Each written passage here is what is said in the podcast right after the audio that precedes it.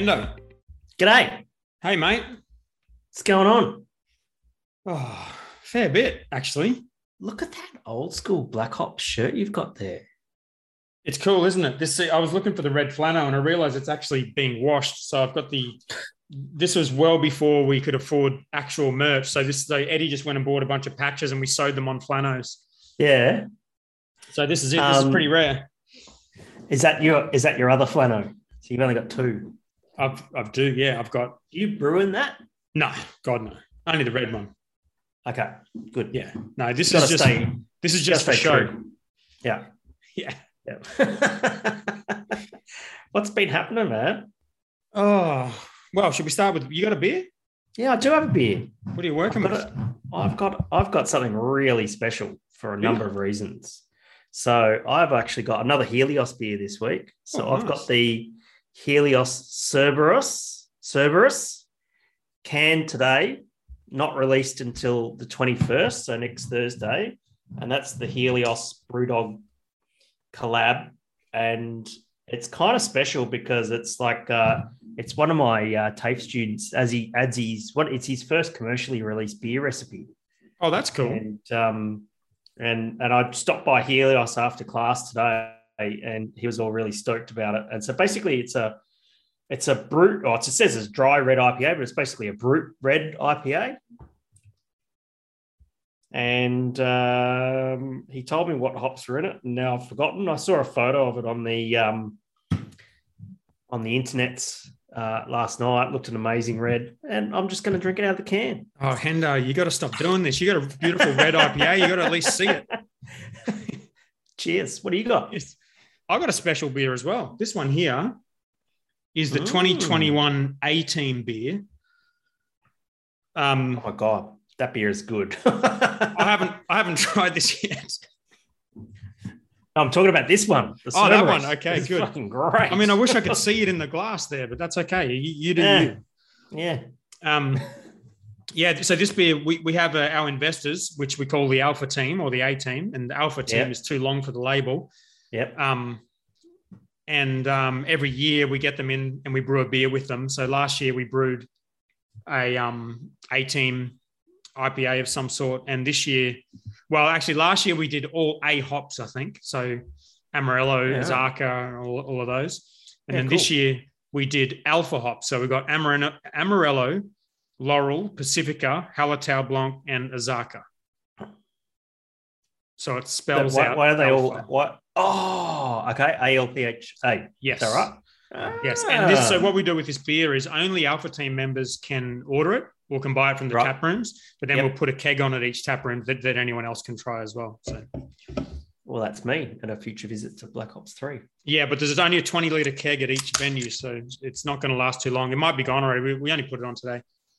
Um, Oh my god, for the- For He's the, done so well with this. I wish I could see it. See, this this is, but you know, we got a YouTube now, right? yeah, are we on YouTube? We're on YouTube, and we got a subscriber. Cheers. What? Cheers, man. Do you want to know who our first subscriber is on YouTube? Yeah. It's Who is that? Ro- Ryan Fullerton, who's Oh. a brewer who, who was at Yeah. Bob's. I think he's somewhere else Yes, now, yes. but yeah, local Gold Coast or now Gold Coast brewer. Yeah, awesome. Cheers, Ryan, for being our first and only YouTube Thank you. subscriber.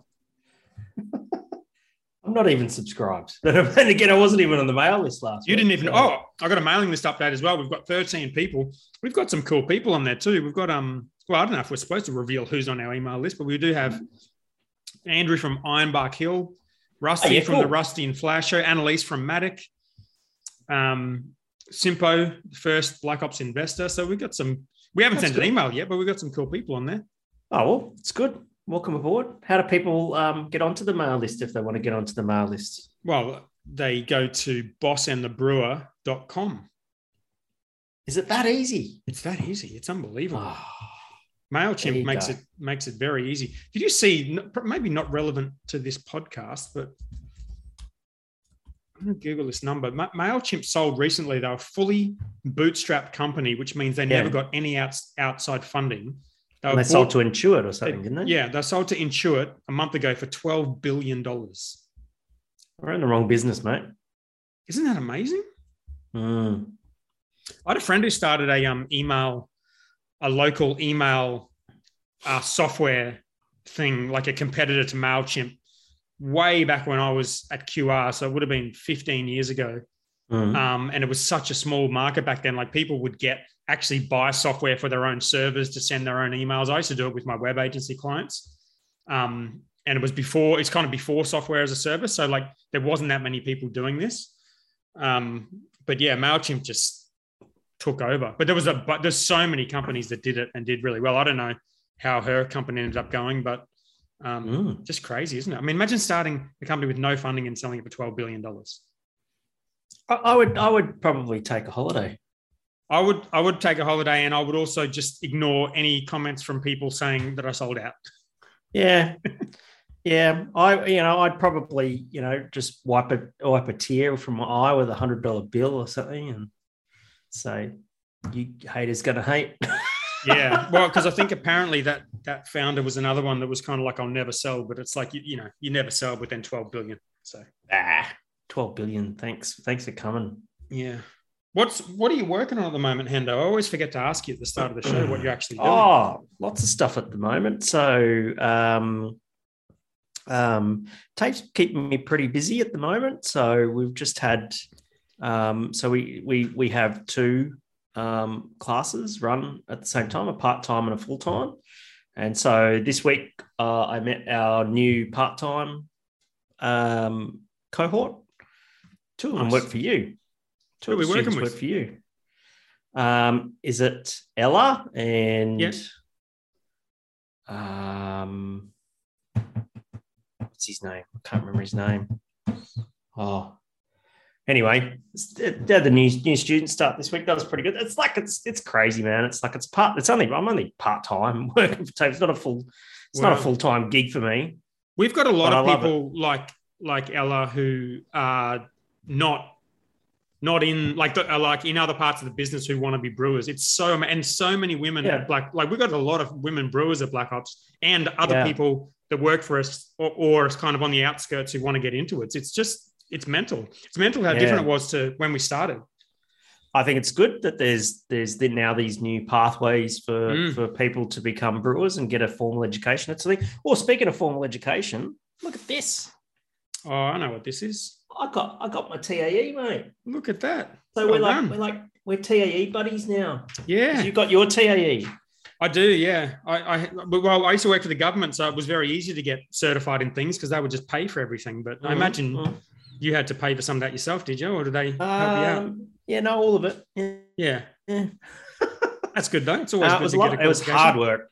It was pretty hard work. So, um, yeah, it was like um, um, two weeks in a classroom, Yeah, um, just intensive, just get it done and that sort of thing, and then um, this massive assignment, which they called a major portfolio. So you had to put together like a unit of competency and that sort of thing yeah, and then I had to then I had to go back again for two presentation days to give two lectures over two days, and then watch other people give lectures. yeah. Wow, interesting. I'm I'm glad to see the back of it, mate. Yes, I mean it is pretty dry some of that stuff, isn't it? We we um when we worked at QR, QR we worked in training and development, and training and development was actually an RTO, just that Yeah. division of QRs and an RTO, so they could deliver things like Cert fours and and um, Yeah. that kind of thing. Oh, look, it's it's good to have not only because I'm working at TAFE and that sort of thing, but um, but because it helps me in my business with Rockstar Brewer as well. Because I do a lot of coaching and training and all that sort of stuff. It helps me be better at that job, Yeah. and um, uh, and it was fascinating. You know, we've we've got a really interesting um, you know vocational educational training system here in Australia, and um, you know it, it works pretty well and keeps getting better. Yeah.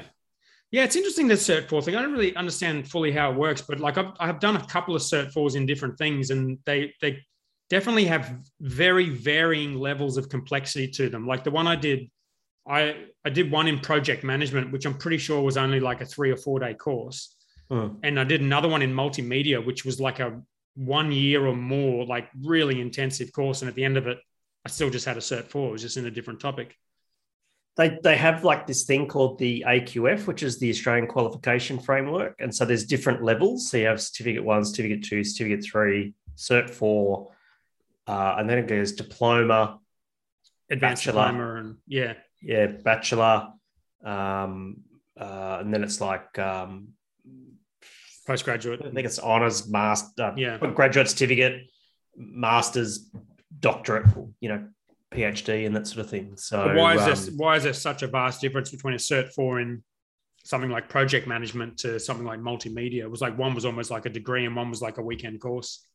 Yeah, that's an interesting one because there's supposed to be like, um, um, you know, with each course, there's supposed to be like a certain number of hours input into it and that sort of Mm. thing, you know. So with the certificate, you know, uh, in terms of like um, your s- s- class time and self study and that sort of thing. So the the certificate three in in food processing brewing is actually 600 hours total time. Yeah, see, that's crazy. And that and certificate three, you would think based on general logic would be a level below a certificate four. But Uh, it is, yes. Yeah. Yeah, yeah, it Yeah. is. Um, but but it's basically um, you know the certificate three in brewing teaches people to become brewery operators. Mm. Um, you know there is talk of um, you know a certificate four or a diploma in brewing uh, happening. Uh, that's going to be a couple of years away easily, um, Yeah. where we train people to be head brewers. You know, Yeah, Um, that's cool. so that that's all in the future. Um, but you know, there's there's there's moves and happening in the background, and I think it's, it's, really uh, cool. I mean, how far has it come since since Oh, when, we, when we started or when you started? well, exactly. How, how did you become a brewer when Mm. you started out? Was like, you know, I was lucky. I did the postgraduate degree at University of Ballarat or Federation University, as it's called now. Um, lots of people have started just by volunteering, and I think that pathway of volunteering at a brewery is really over now. pretty tough because there's Um, so there's so many safety concerns and there's so Oh, many there's the people that want to work for a. Oh, brewery. it's it's, it's yeah. hard to just let people in to come You and work for you for free. You can't. There has to be a there has to be a contract, like a work agreement, that Yeah. sort of thing. Um, and you just can't have people go into a brewery and There, there is Expect them to though. I, I will say, um, and it sounds like we just found our first topic because this wasn't on the list. But thinking of it, we did just write an article this week on how to become a brewer, and you're you're I the best best guy to talk to about it. So I was yeah, that can be our first topic. Um, there we go. I was just going to say a lot of the guys in our company, like if you if you're getting into a company that's growing like ours is, a lot of the guys who or girls that want to get into production will do like what Ella's doing and get into the business in a different area and just kind of because once once you're working for a business, it's just the age old foot in the door thing, isn't it? But like once you're Absolutely. working in a business, people can see you're a great worker. They can see you're ambitious, you're friendly, you want to get into the brewing. It's such low risk for us to be like, this person, go and do this course, learn how to brew. You're perfect, as opposed to just advertising again and just, you know, who you're going to get from outside the organization. You have no idea. So there is still a pathway, hmm. Not maybe not volunteering, but there's a pathway to get into an organization doing one thing and then end up doing another. Yeah. Um, yeah, absolutely. It's it's it's like um, you know, like uh, someone like uh, Ella can just continue to work in um, you know her current role in the in the tap rooms and that sort of thing, and um, um, you know, as and when Black Hop sees fit, she can move into production and that sort of thing. There's no uh, no, no, no, no pressure. You know that when when she does ultimately make the transition, that she's got a bit of floor time. You know, working in the Yeah. Brew Lab Brewery, um, she's got a good, you know, um, a good, um, you know, like um, level of consciousness around safety, which is super Yes. important. Yeah. Um, and um, you know, generally, generally graduates of the of the um, TAFE Queensland program, and indeed all the other TAFEs around Australia um, you know, they can hit the ground running. They're still green. That's the that's the thing that you, you still got to, you know, that any potential uh, brewer that's looking to hire um, a graduate of the program, you've got to be mindful that they're still green. Oh yeah, for sure. But I mean, they're not- potentially you're not in starting- a brewery, right? You're not exactly, but you're not starting from zero, you know. Yeah. And um, um, so yeah, that's a But really that, but that's that's you know that you can't expect any more than that if you if you're hiring a student in any discipline, especially a new one, based on having some education but not experience. You know, they they're going to be green. That's yeah, yeah, absolutely. part of the deal. and I think the next thing for at least here in Queensland is is things like traineeships and apprenticeships and that sort of thing. So, um, you know, we've got a a, a survey uh, going out through uh, through the IBA in the next couple of weeks, which is about um, taking giving another pathway to get the certificate three and doing it on the job. Oh wow, that's cool. And and so basically, where um, you know myself and my teaching partner Kate can go into uh, so go can go and assess people who are in that in their own workplace. Wow. Um, no, no kind of classroom based stuff. Or oh, there's still, there's still, you still got to do the, the, the knowledge part. So you still okay. have to do like lectures and exams and that sort of thing. But as far as your, um, your skills, the skills part. So when you do vocational education training, there's, uh, you get skills and knowledge. So knowledge is basically doing an exam and being able to learn and know the theory. And then skills is actually being observed doing the job. So and, how does that work currently if you don't have that? We do have that, but we, we don't. We have that with the with the students who are in the the Cert three now, but they're doing all of their skills in the brew lab. Brewery, oh, I see. Yeah, yeah. Right. So they're getting all their observations done there. Yeah. But um, but there's another way in which people who are currently working in the industry can go and have all their observations done in their own workplace. That's nice. Yeah, that's that's that's good. pretty good. You know, so yeah. all these things are coming online. I think it's really really cool. Um, and uh, yeah, I'm looking forward to what the future holds. I'm I'm enjoying the teaching. It's pretty cruisy. We like we totally stuffed up a beer today, and don't it's and it, and it's like there's no stress.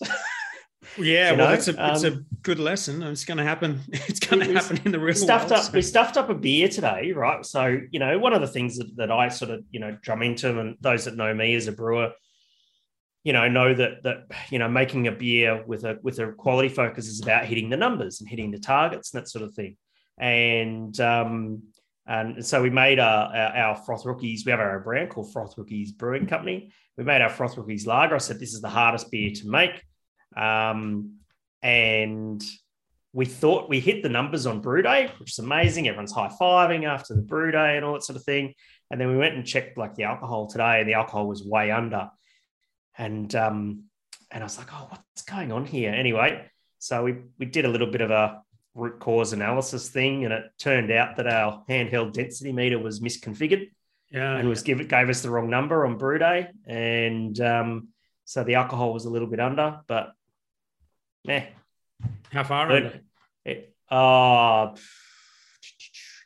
it come it come in at four point two. It's supposed to be four point eight, so half percent. So oh, okay it's out of spec. Out of spec. So yeah. you know, so we we kind of we can't we can't really we can't sell it. Uh, well, we can't sell it in a can, but it's still going to go into a can. But the students would probably buy it themselves and drink it themselves, and so yeah. can't sell it to the public basically. So yeah. Oh, well, that's um, disappointing, but probably a good lesson. Oh, look, you know, it's but that's the that's the beauty of it, right? And that's why I really like brewing in the in the in the in the TAFE brewery. Um, is that you know if you make mistakes that's part of the learning experience. You know, mm. it's a it's a learning outcome. You don't learn from your successes; you learn from your mistakes. Yeah.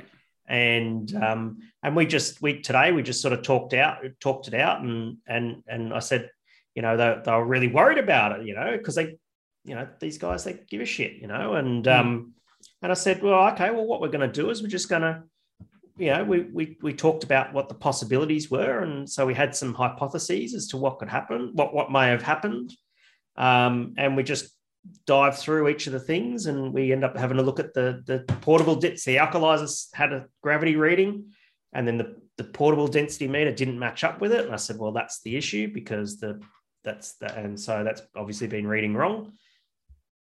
There you go. You know, um, I wonder what, so something. what, because we've had, we've had this sort of thing as well um, in small batches. I wonder what like really small breweries that don't have some of this. Like not every brewery would have an alcohol uh, alcoholizer, right? Yeah.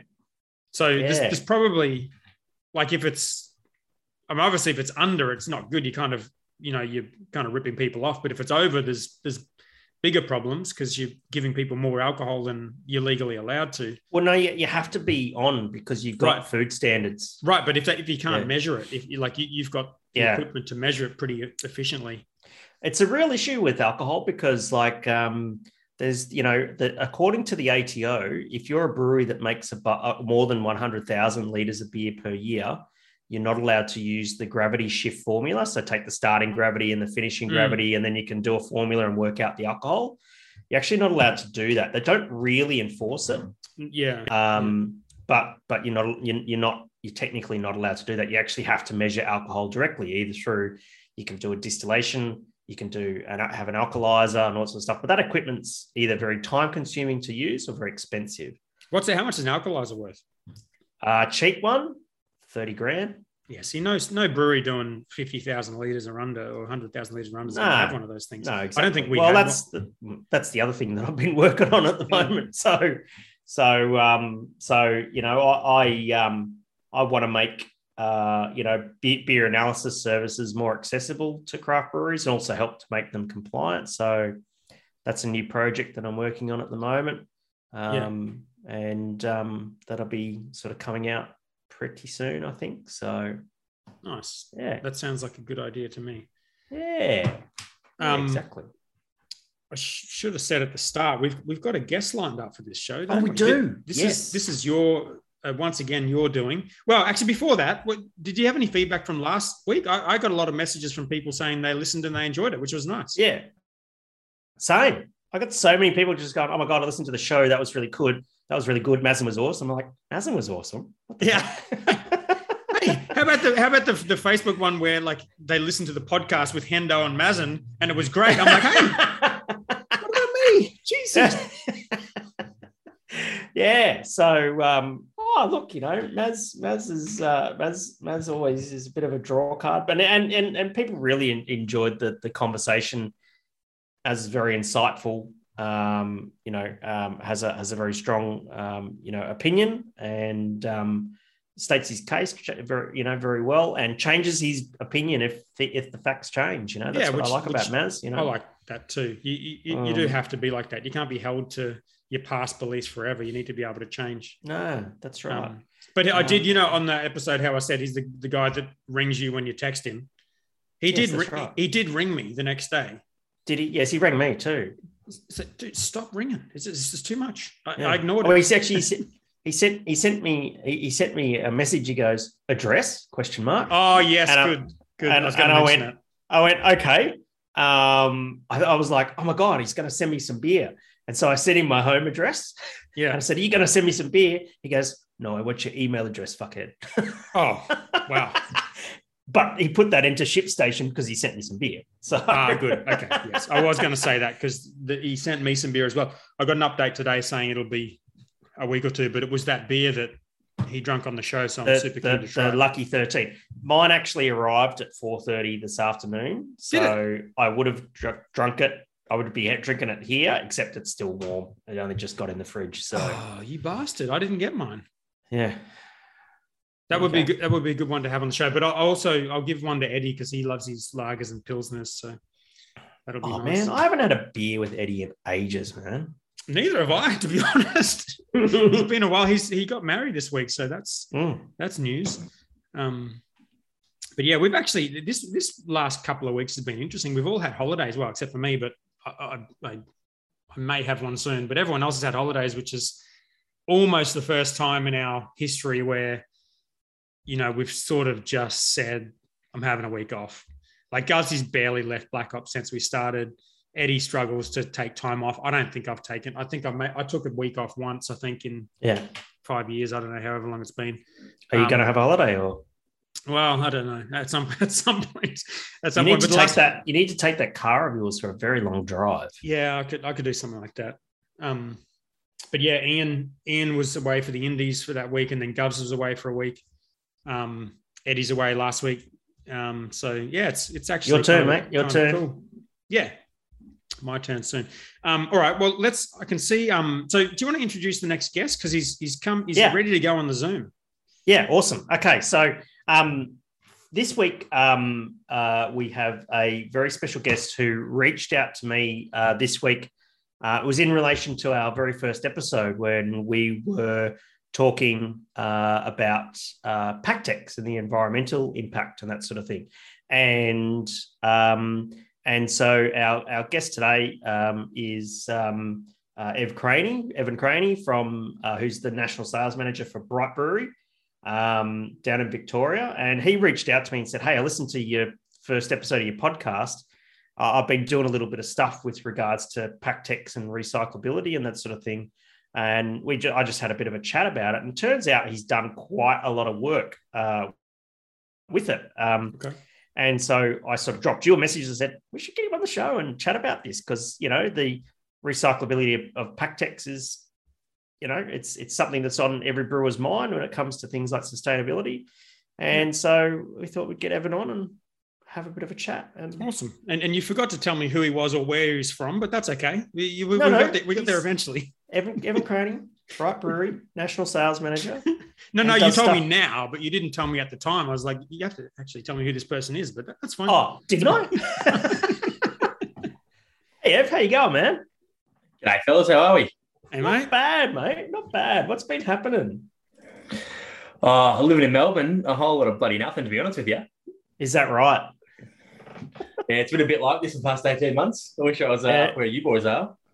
Well, um, it's um, it's definitely like um, it's okay here, and and I definitely feel for you guys, and and um, uh, it's absolutely amazing. Hey, Dan, Sorry, I'm I'm Instagramming this because I'm trying to do two things Before- at once. I no, no. Before we start, can you hit the Yeah. little button that lets me share screen? So if you just Oh, go wow, to I've the that kind security, of power.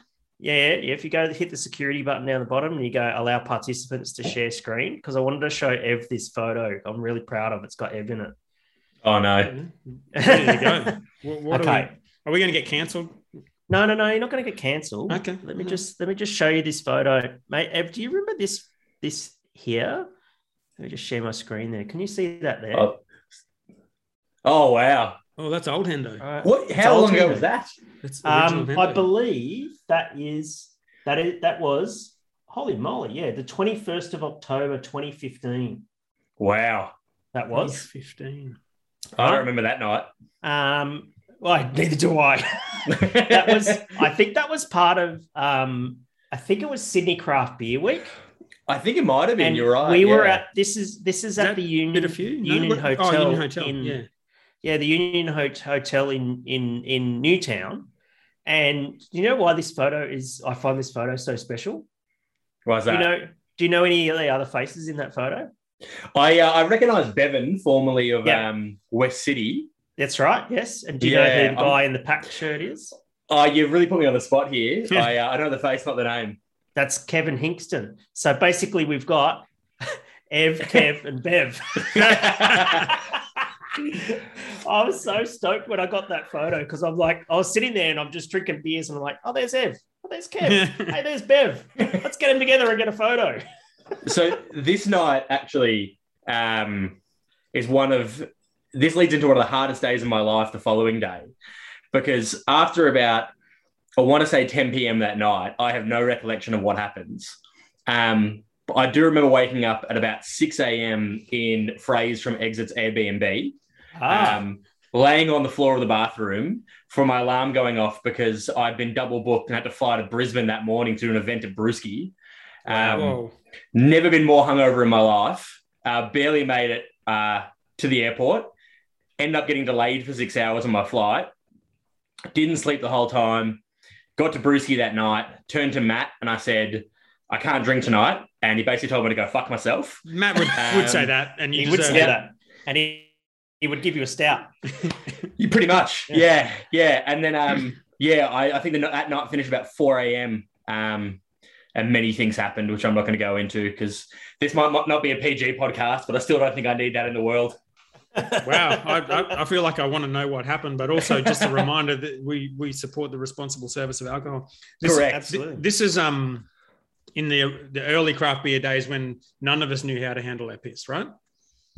100%. Yeah, Hendo was a little bit more seasoned than I was. Um, I Yeah. oh man, I look at I'm looking at all these old photos, man. We all look so much younger and less wrinklier and all that sort of thing. And it's Well, uh, on, on on that topic, I, I found out today. Like Eddie and Govs didn't even tell me this, but Govs randomly messaged uh, another staff member and was like, "Oh, I've got some exciting news. Me and Eddie have been nominated for the Young Entrepreneurs Award." what? And I, I mean, where's the fucking gratitude? Because I because, now I'm over 40. I'm no Oh, longer You don't qualify. I don't anymore. qualify. Oh man. And I just thought that would that would come down with me, you know what I mean? Like like we're in we're in this together. We're not included, we're not counted, that's fine. Like we've won every other year, we've won our category. Mhm. But no, they they're going without me. Those bastards. Is there a senior entrepreneurs? Uh, oh, dude, don't do me are you- like that. Do you just move up to the next Jesus. version, or You- no, no, you got Masters. to, you got to, exactly. That's what I was going to say. You've got to have a little bit of tact. It's the Masters series. No, the masters is just every other entrepreneur. Like the, those guys, the, those ones are making real money. Like like the only one we have a chance of winning is the junior one. Yeah. It's not like sports; it's the opposite. Ev, what are you drinking there, mate? Uh, I've got where is it? The Grassy Knoll Midnight Unicorn Oat Cream Black IPA. Wow. Jeez. Are you drinking that Yeah. out of a glass? I am. I'm not Hendo. I'm not a heathen. I'm not going to drink my imperial stouts out of the can. Good. Good. Any good? Uh, it's actually really good. I uh, it was recommended to me. I can't say I've had a lot of Grassy Knoll in Victoria, um, but it's it's really nice. It's got um, a very classic black IPA. It's not as creamy as you'd think for an oat cream, but I guess an oat cream black IPA almost doesn't really make sense anyway. So There's a lot going Yeah. on there. Mm. Yeah, no, it's actually really good. Um, but I'm breaking my rule. I try not to drink during the weekdays, but I, uh, broke it for you boys. So Oh, nice. Thank Thanks, you. Yeah, well, I was going to tell you normally on the show we have a beer, but um, you probably assumed that given the. I, I did listen uh, to some previous episodes. I was uh, one of the first 12, I think, uh, listeners. Yes. So Very good. All right. Well, let's talk So, about PakTechs. Yeah. So I, I guess you know what you you, you reached out to me a, a few days ago, and and and you listened to the first episode of, of Boss and the Brewer and talking about PakTechs, and I think if I remember correctly, I was sort of saying that there's there's a sense of a guilt that that I have as a brewer um, using PakTechs because even though they're made from recyclable re- recycled material, they're not necessarily recycled after they're used. Yeah. And um, you know, lots of breweries have tried different things to be able to recycle or reuse them. And then you reached out and said that um, that you'd been doing some work in that space to sort of um, you know complete um, complete the loop. Um, Mhm. What tell us a bit about what you've been doing there, mate? yeah, so it's um, I'll try and keep it a short story because it's it's it's overly long and complicated. Um, basically, start of the year, um, was asked a question uh, by a friend of mine. She sort of said, I, think it was highlighted during the the pandemic last year with the home deliveries. Everyone started, I guess. uh, Getting a lot more beer delivered to their house and started seeing just uh, a buildup of PakTechs. Um, and I was asked the question, you know, what can we do to recycle these? And it sort of dawned on me there wasn't really an answer. And I had the same problem as well. I had a mountain of them um, in my house. So went down the rabbit hole, I guess, to try and figure out well what we could do um, as a brewery. So as Bright Brewery, who I work for, to see if there was something we could implement in. And we came up with the idea of, and it wasn't a new idea; had been done, um, you know, anecdotally from breweries around the world, and especially in Australia. It's it's not something brand new. But basically, what we did is we made an investment, um, quite expensive actually, surprisingly, just for bloody boxes. But to get about fifty custom uh, big, we call them dump bins. Not a great name, um, Mhm. but uh, 50 of these boxes that we branded up and go through independent retail in Victoria. Um, and the whole concept was um, punters go in, drop their used PakTechs off. We would pick them up and then we would take them back to the brewery for recycling. So that was really the early days. We thought we'll just we'll create an avenue for uh, at least some place for them to go. And then what we started to find was that you know for every one we would use, we almost would have 20 extra. Um, and then you start building on some issues of, you know, the stickers on pack PakTechs, which I'm pretty sure are put on with concrete because they're Mm. just almost impossible to get off. Yeah. And Yeah. you'll have the odd broken one, different sizes, different colors. Different colors. So- But did, did you did you specify what goes into the box? Like, were they supposed to No, go into we- your brewery or? No, we opened to everyone. So Yeah. it was, um, yeah, it was fully fledged. You could drop whatever you like in. Um, what I didn't also count on was that Seltzer now uses them and they're completely different sizes to what we use. Uh, Oh Um, God, of yeah. course. So what we found was we just immediately they went out and they were getting full. It was it was weekly pickups, and it was just amazing how much were coming back. And then we were discussing as a team how we could best handle that, and we realized that you know, we uh, the plan is still to reuse them, but the man hours that it was going to take was going to cost us more money than purchasing them. But that was fine because that was part of it. As a business, we have a sustainability mindset. But then we knew we were going to have just this absolute mountain that was just going to keep going and going and going. Um, so we had to try and figure out a system, I guess, to close that loop and actually create a, a proper recycling. And once we started going down that path, we found that there was nowhere in Australia currently that can actually recycle um, the PakTechs. Mm. So Are they supposed to be? I- are they supposed to be recyclable or? they are fully recyclable. The biggest issue, and this is something that I've learned, um, is that the black ones in particular are actually really hard. So the the coloring in the PakTech is carbon black, and it's so it's such a dense black that infrared machinery can't pick it up. So when they go into recycling machines, they get spit out. Right. And basically, local councils had figured this out as well. So they were saying you can't recycle these. So it just ended up people putting them into landfill, into the normal bins. There's no way to do it. so they're made um, from recycled plastic, but they're basically never being recycled themselves, Not unless they're unless being they- reused. Yeah, or and Australia in particular, that's that's how it Right. works. So in America, they have a system to sort of combat this, but Uh, PakTech is obviously based in America. They use a secondary business here to sell it, so they actually sell it on to a wholesaler, and then it sort of spreads out, as you fellas would know. So they don't they didn't have a system here to close the loop. Um, from there, what we've what I've sort of done and what we've done as a brewery is we've reached out to PakTech and basically said, "Hey, what can we do here?" Um, I'll talk about PakTech Ends Length. They're actually an amazing company to work for. Um, the system that we're putting in place genuinely hurts their profit line. It makes Mm. no sense for them in terms of business strategy, but they Yeah. have been completely on board in creating a sustainability system here in Australia. So that's that's good. them- I think if they're if they're thinking long term, it probably does help their bottom line because you, there, can't be a few. There can't be a very long future in just plastic that never gets Mm-hmm. reused. So this is the so basically what I, I think some of it they didn't realize probably how bad it was over here, and it's a little bit of the growing market in Australia. They're getting used more. They're seeing all this volume coming out, and not being boots on ground. I guess it does stop them from seeing that what's coming up. And I, I guess it hadn't really been addressed at a, at a large level. I think anecdotally we all knew. I think every brewery knew Mm. every retailer knew and consumers knew as well.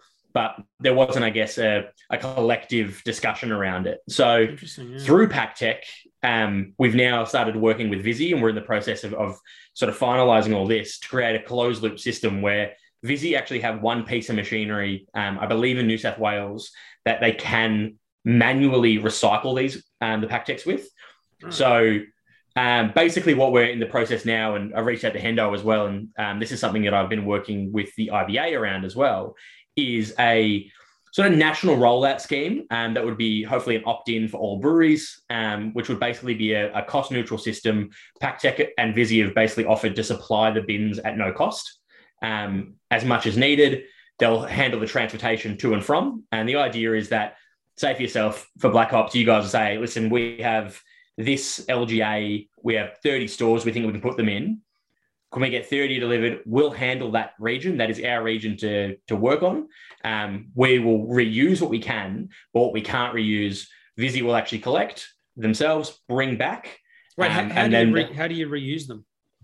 Well, it's manually sorting. So the ones you can reuse. And uh, but which ones can you reuse? So for, you, for, for us, we can reuse anything that's not damaged. And thankfully, pack PakTechs are pretty sturdy, as we sort of all know. Yeah. Um, so fours and six packs um, that aren't stickered tend to be the way to go. The stickers do create actually quite a but a large every every every independent bottle shop with a four pack on it would have a sticker on the PakTech, wouldn't they? You'd be surprised. Um, Mm. And I say that working from a brewery that only just started putting stickers on theirs too. After Wow. about three so what do you do for barcodes for, for indies? Just a business Uh, card? we just we we just don't. We just uh, we do it the old school scan one, press six, and uh, Wow. now we now we have. Uh, yeah. I guess we've been fighting that for as long as we could, but we sort of Mm. got to a point where, yeah, we, we sort of knew we had to get there. Um, Well, maybe a new maybe a new a new um system for barcoding would, would like if if the if the independent bottle shops want to have a book of barcodes as opposed to a barcode on the PakTech, then smaller brewers, you know, could potentially not put barcodes on four packs. But then the problem is the majors, you need It's very- barcodes on the, on the Yeah. And it's very it's very slow at the checkout too. yeah, Mm. yeah. Yeah, yeah, and this is one of those things. Again, we didn't consider this when we started. You know, this this was started as a really small thing that we thought would be a little thing that we could do, I guess, to help out and benefit. And it's just become this sort of juggernaut that keeps on rolling and rolling and rolling. Um, Yeah. But basically, what we're just trying to do, I guess, is create a system that there can be a closed loop. There can be something to do with them. And the worst thing, you can just imagine how many of these are ending up in landfill. Um, yeah, because there like isn't any- all of them. yeah, unless you know there's somewhat a reuse scheme, and I think you mentioned in the previous podcast that um, I think you guys took them back to the brewery. People could bring them back in. That yeah, but pretty- it's the same as your same as your situation. It's it's it's kind of like the, you know when a staff member's free, they can sit there and try and peel four packs off PakTechs, but it's just Yeah. yeah, it's pretty hard to do at scale. Mm. Yeah, yeah, and the big thing is, it's you know, this is still small business. Obviously, in craft beer, you can have scales of breweries from you know your really small literage to your big literage. So depending on how much you use, we wanted. Well, what I've really sort of been the mindset of is creating this cost neutral system. So you know, obviously. If you were to do it the level that we're doing it now, it's a pretty ad hoc system. If we were just to use reuse everyone we were, the manpower and the labor alone would far outweigh the, the benefit of um, the free reuse, I guess, of, of just collecting them.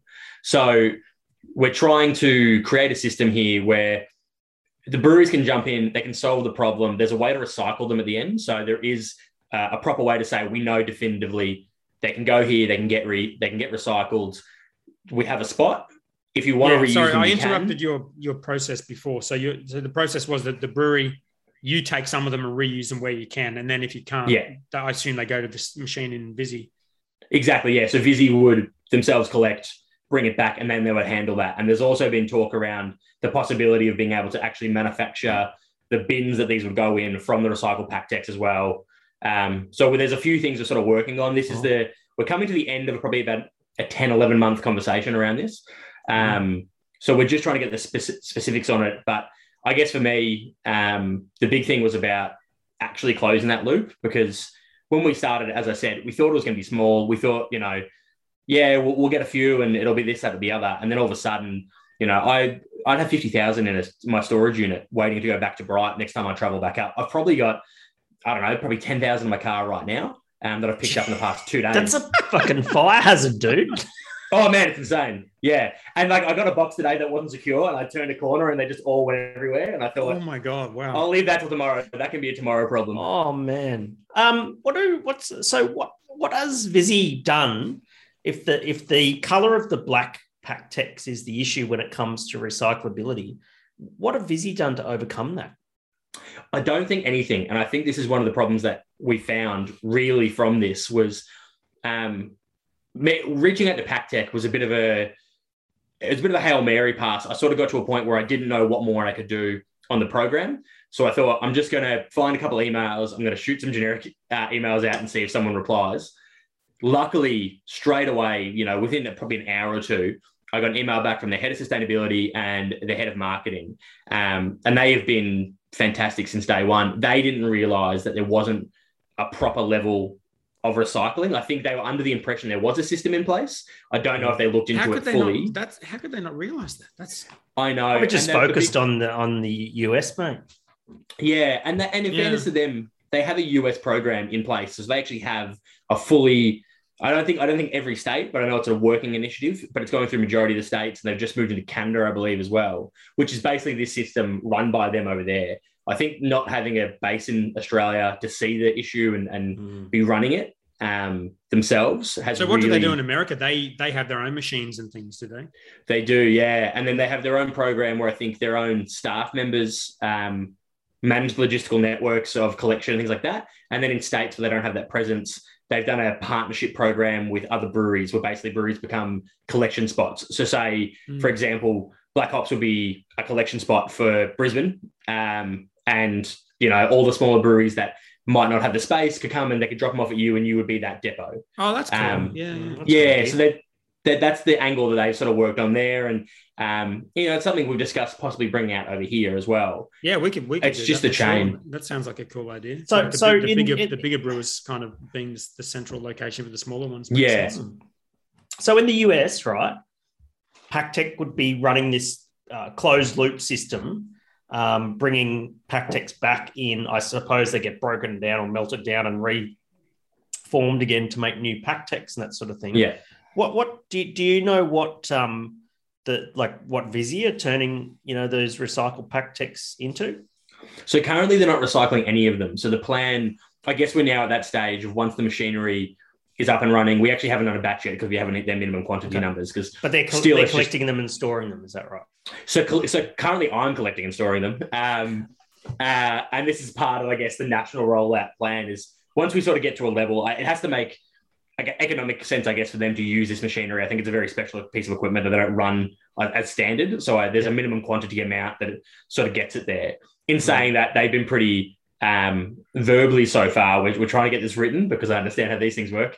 Uh, get them to basically pick up and store till they get to that point. So they'll handle the storage of them until they have to use the machinery. The next question, I guess, is what they do afterwards. So I think that'll. I still haven't got a firm question, a firm answer on that. That's more about you know we've discussed the bins possibly being created from there. Um, currently, they're not manufactured in Australia. I do believe it's probably something Visy's looking at anyway. So whether or Mm. not that's that sort of helps, I guess their ability to go and say, hey, we can we should be sort of manufacturing these now if we're closing the loop. Um, I definitely think it's the cost benefit analysis for them to take on this program. Um, but yeah, currently there's no there's no end loop for them. There's no recycling place for them. Um, in fairness to even PakTech, initially we weren't even sure we could do this through Visy. Visy weren't even sure they would have the equipment for it. And there was discussion around, you know, worst case scenario, do we just fill containers and send them back to the US? But then there's carbon footprint on that, and you know, Yeah. so it's it's you know you- you're stealing from one to pay the other, and it it's been a very complicated system, unfortunately. Um, but I feel like we, you know over time we've started to develop the inroads for this, and um, you know the reason I, I reached out to you, Hendo, is the more light we bring to it, I guess the more light we can shed on it, the more people that can hear Mm. about this because it's still very much a small Victorian-based program that Bright Brewery is running. Um, the more people understand it, the more people get behind it, the more I guess oomph we have to sort of go out and say, let's fix this problem. I think it's a, a great idea because um, I think we're all kind of sitting around knowing that like everyone's kind of uncomfortable with the idea that we're putting this massive plastic thing on every single four pack and forgetting about it. Mm. Um, and we're and we're kind of looking at all the alternatives that come through.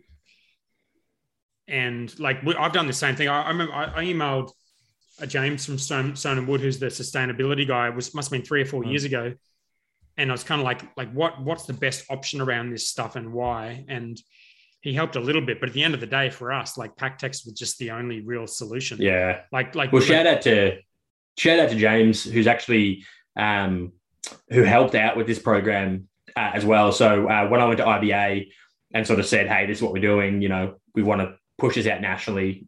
As a as a business, we don't really have the capacity to do that in the format that we are. yeah, IBA is obviously set up for programs like this. James put his hand up straight away um, and was the first one that really sort of came out and said, well, if we're going to do this, the loop has to be closed. We're not going to greenwash this system. Um, and has been a huge advocate and a huge help in, in actually doing that. But again, it's a question I think he's been asked so many times and didn't have the answer to. Uh, and it's not an easy answer. It's it's No. shockingly difficult, um, which surprised me. I probably came in thinking this is going to be a really simple problem to solve, and then completely sort of turning around my uh, my mindset of sustainability and recycling in this country. It was quite shocking, to be honest with you. Well, that's that's very cool. It's cool that, that Stone and Wood do walk the talk with some of this stuff. I mean, the fact that they even have a sustainability person is pretty cool. Mm. I reckon. Yeah. Yeah, Um, the the thing I was going to say is it's nice to know that like because obviously people are working on alternatives to PakTech, um, but it's good to know you, there's also people working on the possibility that the PakTech could be a better solution. Like at the moment, practically it's the best, but environmentally Mm. it's not. yeah. What so so Ev, tell us what the um what the IBA's involvement is and and and what what they're doing to sort of promote this cause and and get this loop closed. So, um, in terms of the IBA, obviously, as I said, I reached out to them to, I guess, create uh, or get the opportunity to create a bigger network around it. So, as I mentioned, James has been uh, amazing from the get go. And as someone who has a focus on sustainability, he asked me questions that at the time I still couldn't answer, um, which was great because it challenged me in a way to sort of go out and find these. And, and he provided me the resource, the ability to do so. IBA currently have partnered up with Dan Murphy's. So Dan Murphy's uh, have rolled out a similar program uh, through sort of key stores around the East Coast. I know it's Victoria, New South Wales. I believe it's Queensland as well.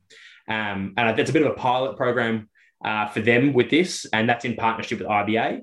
So um, through my conversation with the IBA with this, I was able to sort of go back and converse with the Endeavour Group, um, and I guess sort of work in this weird us and them and PakTech and Visy. There's a lot of players in it at one stage to try and figure that out. So IBA is currently supporting the Endeavour program. Um, obviously, that network of Dan Murphy's and BWS stores is just so huge that it's going to take the biggest chunk out of the market initially. Mm. Um, and whilst that program's up and running, we're sort of back, we're backgrounding it to see how that works, so we can make sure we can roll it out to an independent level across other breweries. Because I guess once we move from just one singular business handling it, and then you know the possibility of how many there's hundreds of breweries in the country.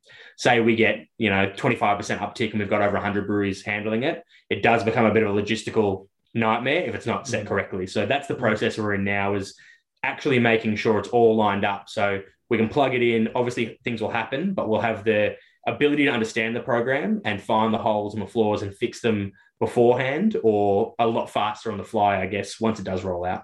Mm. Sounds like if you're working with Dan's and BWS and sustainability, that sounds like a Diarmaid O'Mordha thing.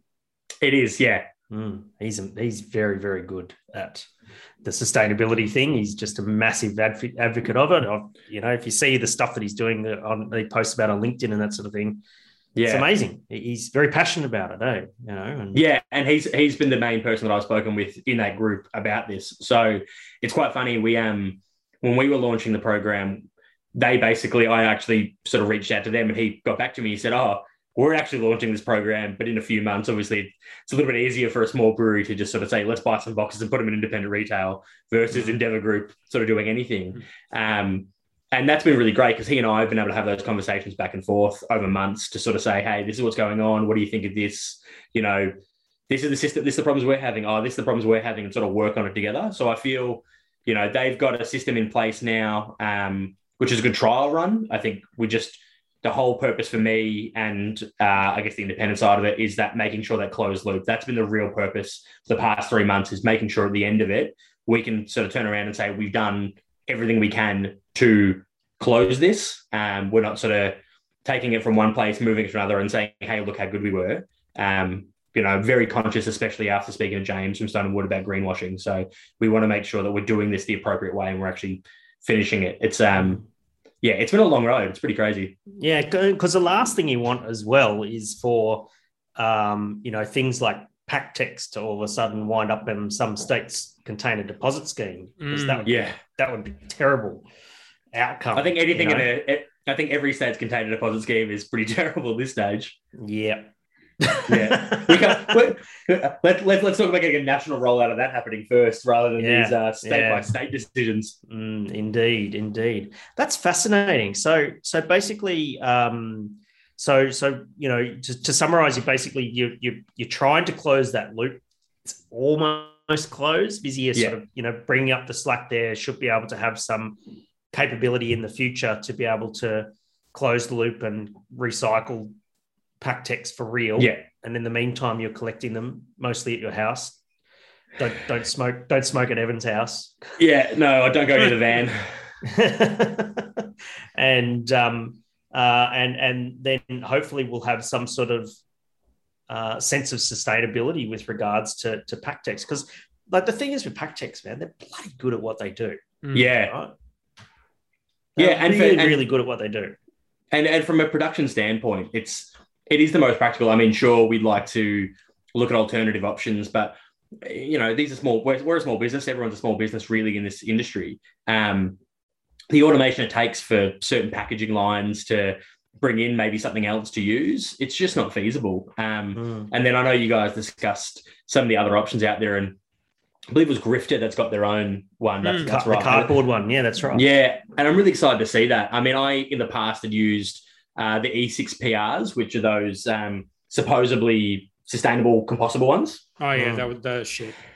Or that, yeah, I mean, like as you said, you pull one can out, it snaps, so it's a one use as well. Um, and to go back to barcodes, I mean, you couldn't put a barcode on. So Yeah. all of a and, sudden and you no, just had this and no branding, issue. and no branding's fine. But I think if, if someone Yeah. can, like what Grift is doing, I mean, I haven't used one, and I'm keen to use one, and I mean, not keen enough to have done it yet, but I am keen because I probably should have done it already. But I like the fact that you can brand them because that's that's a little nice little bonus, and if they work effectively, that's good. But it, it I think it's it's asking too much for companies to change their their kind of canning line Mm. and introduce something that doesn't work very well, like that's that's too much. But if if we can either solve it through reusing PakTechs or we can solve it through another method, then you know I think that's how innovation happens.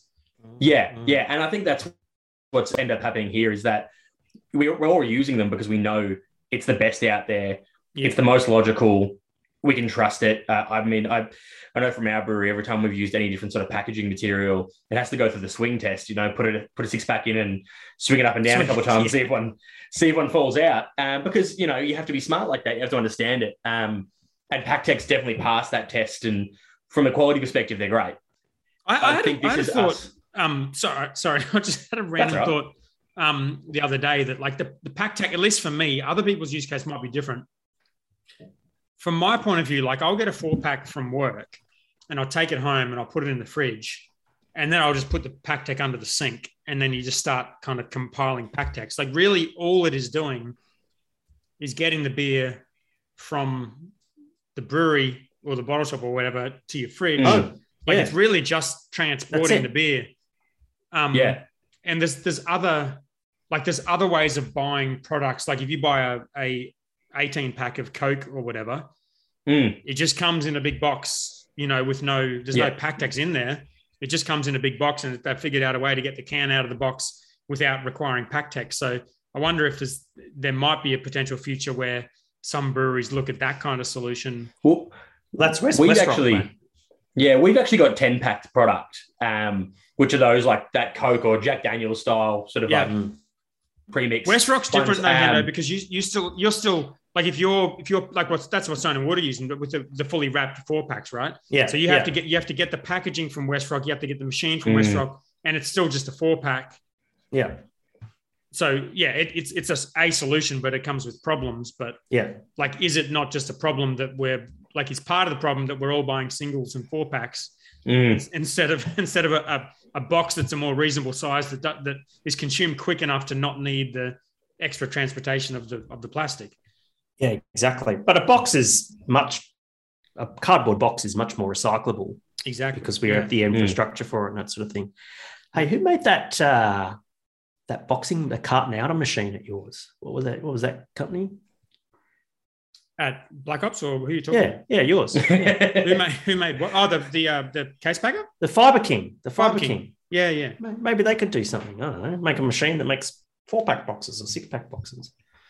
Yeah, Yeah. exactly. Well, well, we're, well, that's what It's I said just on the other that one is that machine- we're actually we're making a, we're a- making a machine to do the PakTechs because we couldn't get one in the size that suits our new canning line. We had to Mm. get either a gigantic one or a slower one or split the line, and so we're actually building our own, which is is a pretty tricky thing to sign off on because you kind of know that it's a risky thing to build your own equipment to start with, but then Mm. secondly, you're investing in a technology that you're kind of hoping is going to be around in a few years, again, Mm. going against the trend of single-use plastic.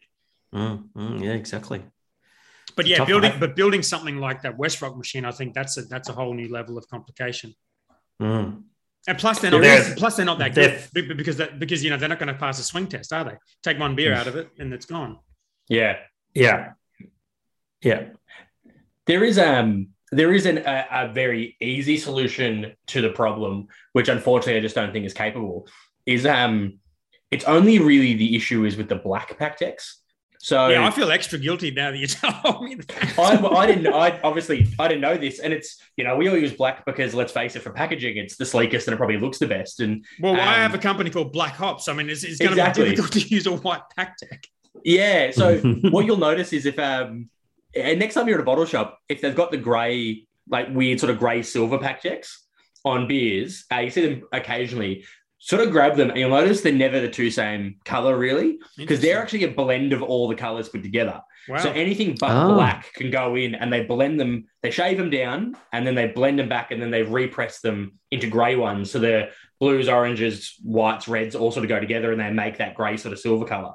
Um, so that's not the issue. That's those ones are actually in theory recyclable. I don't have any definitive proof that the, there's still the machinery or available currently in the system in Australia anyway to do that.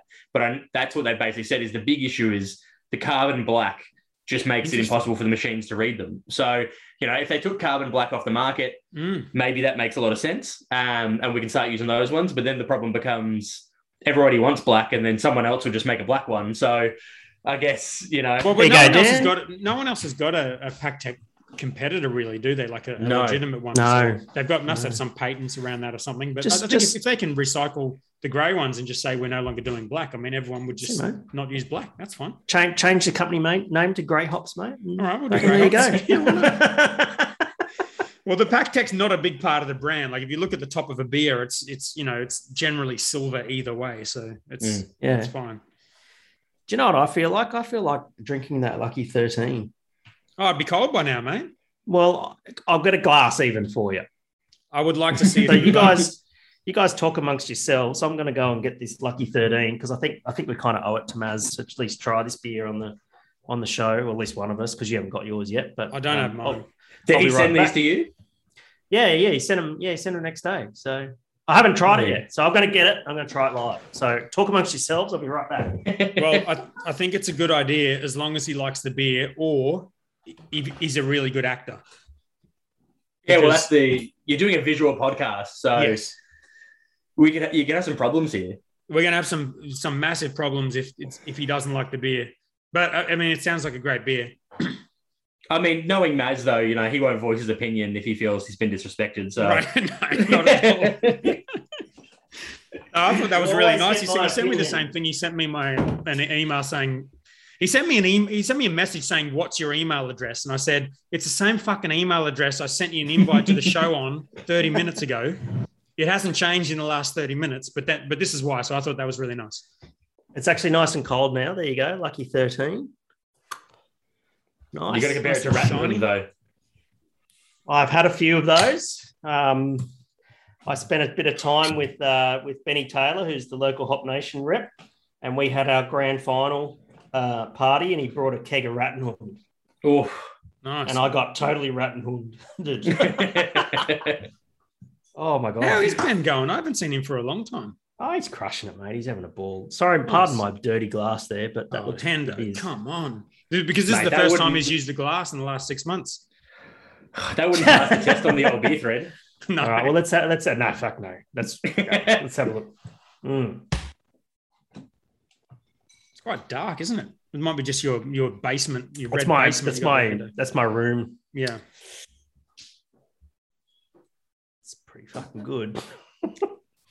pretty good. Is it good or is he just a good actor? He, it's pretty convincing. Um, I, yeah, I mean, the fear of Maz is real in most people. So yes. I don't fear Maz. Maz will, Maz will just pick up the phone after he listens to the podcast and just tell me to fuck off, you know? That's just he will probably is. do that either way. Yeah, it's Okay, standard. so my thoughts on this beer are very, very hoppy, like um uh just like Rattenhund. I don't want to make a comparison to Rattenhund because this beer sort of stands in its own right and that sort of thing. Beautifully hoppy, um, real firm bitterness to it. Nice, uh, very subtle malt sweetness, and um, just a little bit of yeast ester to it. It's really well balanced, really well rounded. Um, I hope that this becomes a thing. Oh, I was just thinking the same thing. I hope Pilsner just becomes a thing in Australia, and all of a sudden Australia just goes light bulb, bing, and and we all start drinking Pilsner. I was so so excited by how detailed this review was, Hendo, and I'm, It's I got like excited about the beer. I know. Well, that's just what I do. That's that's like I'm practically at work at the moment, you know. So it's like, Have you have you seen you know Dave Portnoy, the guy the guy who runs Barstool Sports? Yeah. He have you seen his pizza reviews? yeah. So he does he does the pizza reviews and he does like He just goes to a random pizza restaurant. It's like one bite, everyone knows the rules. Then he has 50 bites of this pizza and then just does a review of it, like public, and people yell at him and shit. It's great. But every time me and my kids eat dinner, we'll do a review and we'll do like one bite, everyone knows the rules, and then we'll do like our own little review. So we could, on this show, we could do one sip, everyone knows the rules, steal his thing, and we could just review the beer like you just did. Because normally I'm just like, I'm having this beer, but like you just did, you actually did a proper review. Yeah.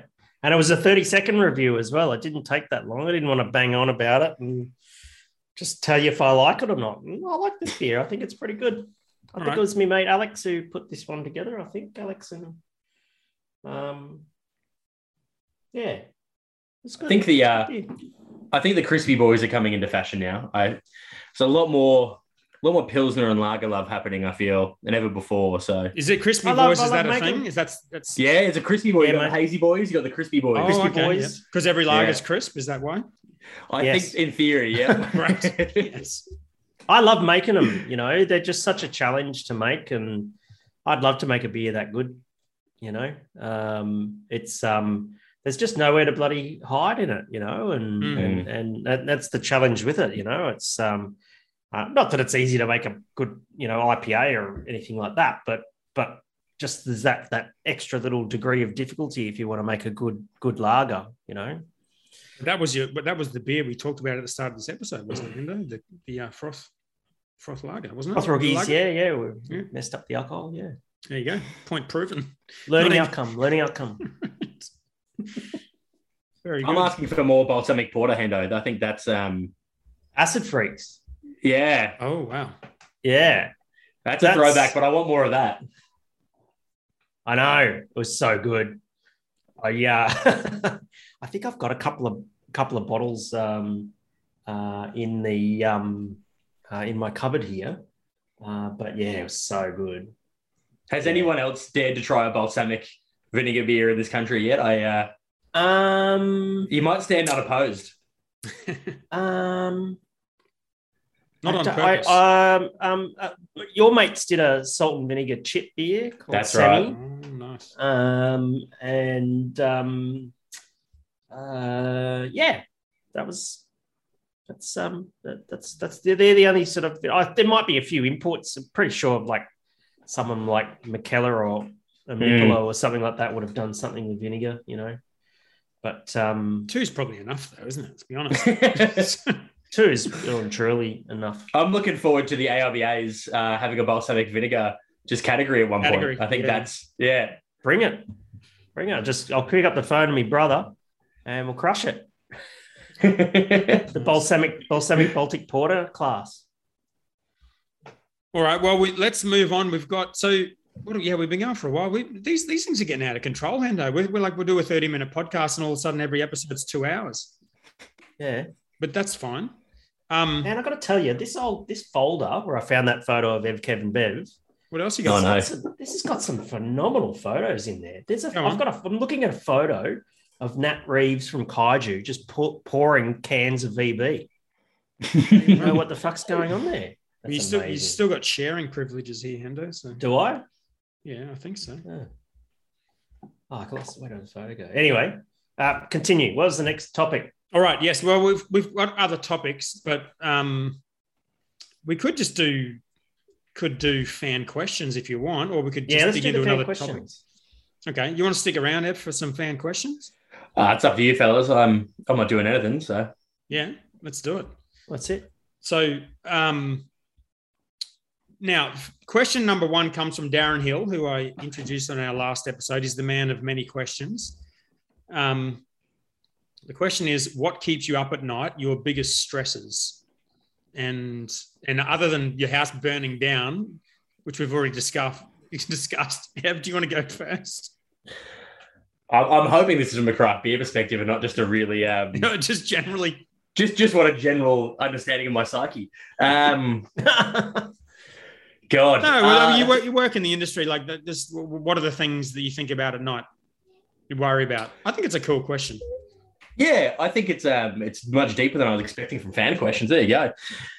They're hard questions. To be honest That's with you- what we do. It's yeah, it's the hard hitting questions. Um, I guess for me, I'm working for a brewery now, and um, a one that I care about in great Stead. Like I, I'm, I'm a huge advocate for the brand, and I really don't see myself going anywhere but bright. So, you know, I've invested a lot of myself in this brand, and we've worked really hard over the past couple of years in terms of sort of reinventing ourselves for a new market and changing who we are. So, you know, what keeps me up at night is, uh, I guess I want to keep the momentum train going for us. Um, it's about staying on that trend. It's about not faulting on our promises as well. I feel like, you know, we've made some really great steps as a business. Um, but, you know, you're always worried that something's going to fall apart. Um, we're coming through a pandemic now and it's kind of happened. So I do feel a lot more confident in, I guess, the business model than ever before. I feel confident in our, in our brand. But um, yeah, I think it's just the general the general thing of something going wrong in the brewery that will change the brand's trajectory. Um, yeah, which I don't know what that would be, but you know, we actually we had a, a brand recall this year, um, which I guess is one of the biggest fears. Um, mm. And I think what we did is uh, we steered into the skid. That was our whole plan. So we had a, a pineapple milkshake nitro ale uh, that basically after two days became a grenade. Mm. Um, which was real fun to sort of peg from a distance and sort of see what would happen because they just exploded it. Oh, a pretty alarming rate. I didn't think to do that with ours. Yeah, um, and to be honest with you, we sort of came out of it. I think even better than we went in uh, because you know outside of uh, you know a few minor issues that we had, you know, a can exploding on a retailer's computer and destroying their hard drive, um, uh, sort of being what that and yeah. Let's get into cloud um, computing, guys. What is wrong with you? You don't need a hard, wow. hard drive. Uh, and then uh, we did have a bloke who left his in the backseat of his car for three days in Brisbane um, and then oh. complained it exploded. And we sort of said, oh, that one might be on you, mate. Yeah. Um, Do better. Yeah, but I think that's, yeah, that's probably my fear. We've already sort of seen our fears and we've sort of come through them the past 18 months, to be honest with you. Yeah. What, what sort of size is Bright? So uh, our literage capacity, so we've upgraded. So it's a bit of a weird one. Um, we initially were pretty small. Uh, we basically just a brew pub sort of servicing mm. the venue. A couple of years ago, we built a production brewery, uh, still in the town of Bright, but sort of away from the venue, um, so we could move to wholesale. So I think our current capacity limitation is about 1.5 million a year, um, and we've got room to grow. Like how much you actually producing or selling? So I think last year we ticked over about 375. Um, yeah. So, and that's so it's pretty, really... it's pretty small. Like from a quality point of view, you, you're still pretty hard to get everything perfect at that size, isn't it? You don't, you yeah, don't yeah, millions of dollars to be spending on labs and. No, and like this is the thing as we as we found with the pineapple. Um, you know, it was a small mistake. Uh, well, not really a mistake. It was just a it was a process that we used on other beers that hadn't had that outcome. And then I think pineapple in itself was just a really mm. risky choice. We've now found as a fruit is not the way to go. Um, but yeah, it's that trial and error. It's craft beer in terms yeah. of, you know, we just sort of, well, let's hope it works. Um, we've gotten a lot better from it and our systems are in place, but yeah, we're still, still relatively small in the scheme of things. Um, yeah. You, and you said you come out of that better. H- how so? And why do you think that you came out of it better? I think because we were honest about it. Um, we knew pretty much. Uh, it sort of happened in a, a weird time frame where you know, the cans uh, got to sort of me on a Thursday because I'm based about four hours from the brewery, so I'm, I'm in Melbourne. Um, and about two or three days later, I was doing uh, a beer festival, and I had cans on me, and I sort of went, "Okay, this isn't right." Firm. Yeah, these get these getting a bit tight. Um, so it, we straight away sort of all got the phone with each other, and um, everyone checked and said, "Okay, like we've got to recall these." This was on a I think a Sunday morning, maybe. Um, so we sort of knew we can't really start that process till Monday. Um, but from about 6 a.m. on Monday, the call was made. We went straight to market. We contacted all the health. We did all the things you're supposed to do. But um, what we found was just going to retailers and basically saying, listen, this is what's happened. The amount of retailers that came back to us and said, thank you for admitting it. Yeah. Um, you know, so many times they don't yeah. admit it and we have this sweep under the rug sort of thing, and we'll just take it away. And oh, you, you know, it, it, could have been. Oh, people have done that. Yeah, and it could have been a really. Oh, I know people thing. have done it, but you can't. Yeah. You just mm. can't do that. No, that happened to this. That very same thing happened to Dan. Yes, and then and then yes. and then Dan rings me up on on, on a mm. you know a, a lazy Wednesday afternoon or something like that, and he sort of says, "Fuck, we've got cans that are exploding," and I'd done some work with with um, Dan, Eddie, and Govs to do their recall plan, and and I said, "Why are you calling me for, mate? You got a recall plan? Yeah. We've done a mock. We've done a mock recall, mate. Just fucking go follow it, dude." And, he, and it did, and I said, "Look, I'm here to help you, but you've got the plan. You know, mm. go follow the plan." And I think the outcome was good for you as well, Dan, because you you you you were honest and transparent, or Black Hops was honest and transparent, and um and and I think consumers see value in that. You know, in that, Yeah. you, you know, you, you own you own your shit, and you you, you sort of say, Mm. look, we, we messed up, we make good on it, and um uh, and and sounds like that's what you you know Bright's done as well, Ev. You know, is that Yeah, you know from- you just you've just got to own it. I, I just I, I cannot understand for the life of me why a brewery would want to sweep something like that under the under the under Well, the rug. around the time that our one popped up, there was definitely a few other cans in that pack that the same thing was happening to, and it felt like it was kept pretty quiet. So I don't know Yeah, if there's kind of a point where people are like, it's only a couple of people, let's just ignore it or it'll, it'll go away. But it, it is just scary, especially for like the, Yeah. a small business at that size. Like it's just scary because any one of these things could just bury the business. yeah. Yeah. Mm. So it's hard. But it's like, but at the end of the day, you can't. You just I, just, I can't understand how someone can. You know, if you talk about things that keep people up at night, Mm. how you can how you can sleep well at night, knowing that you've got a beer that's literally a, a, Oh, yeah. a, a threat to public health Mm. and safety, and and try to sweep it under the rug and make it go away. That's just Yeah. And I think poor that form the scariest highest, thing highest, you know, it's highest Agreed. level. It's, Agreed. this the scariest thing is, I guess, from our perspective, is when it happened. You don't want that um, that notion because Dan, I'm not too sure sort of what it was like for you um, with the recall notices, but they're pretty um, they're pretty they're pretty generic in terms of ones that the government hands to you and says, you know, this is what it's got to look like. Put the image there. It almost looks like don't drink this; it's poison. Um, yeah.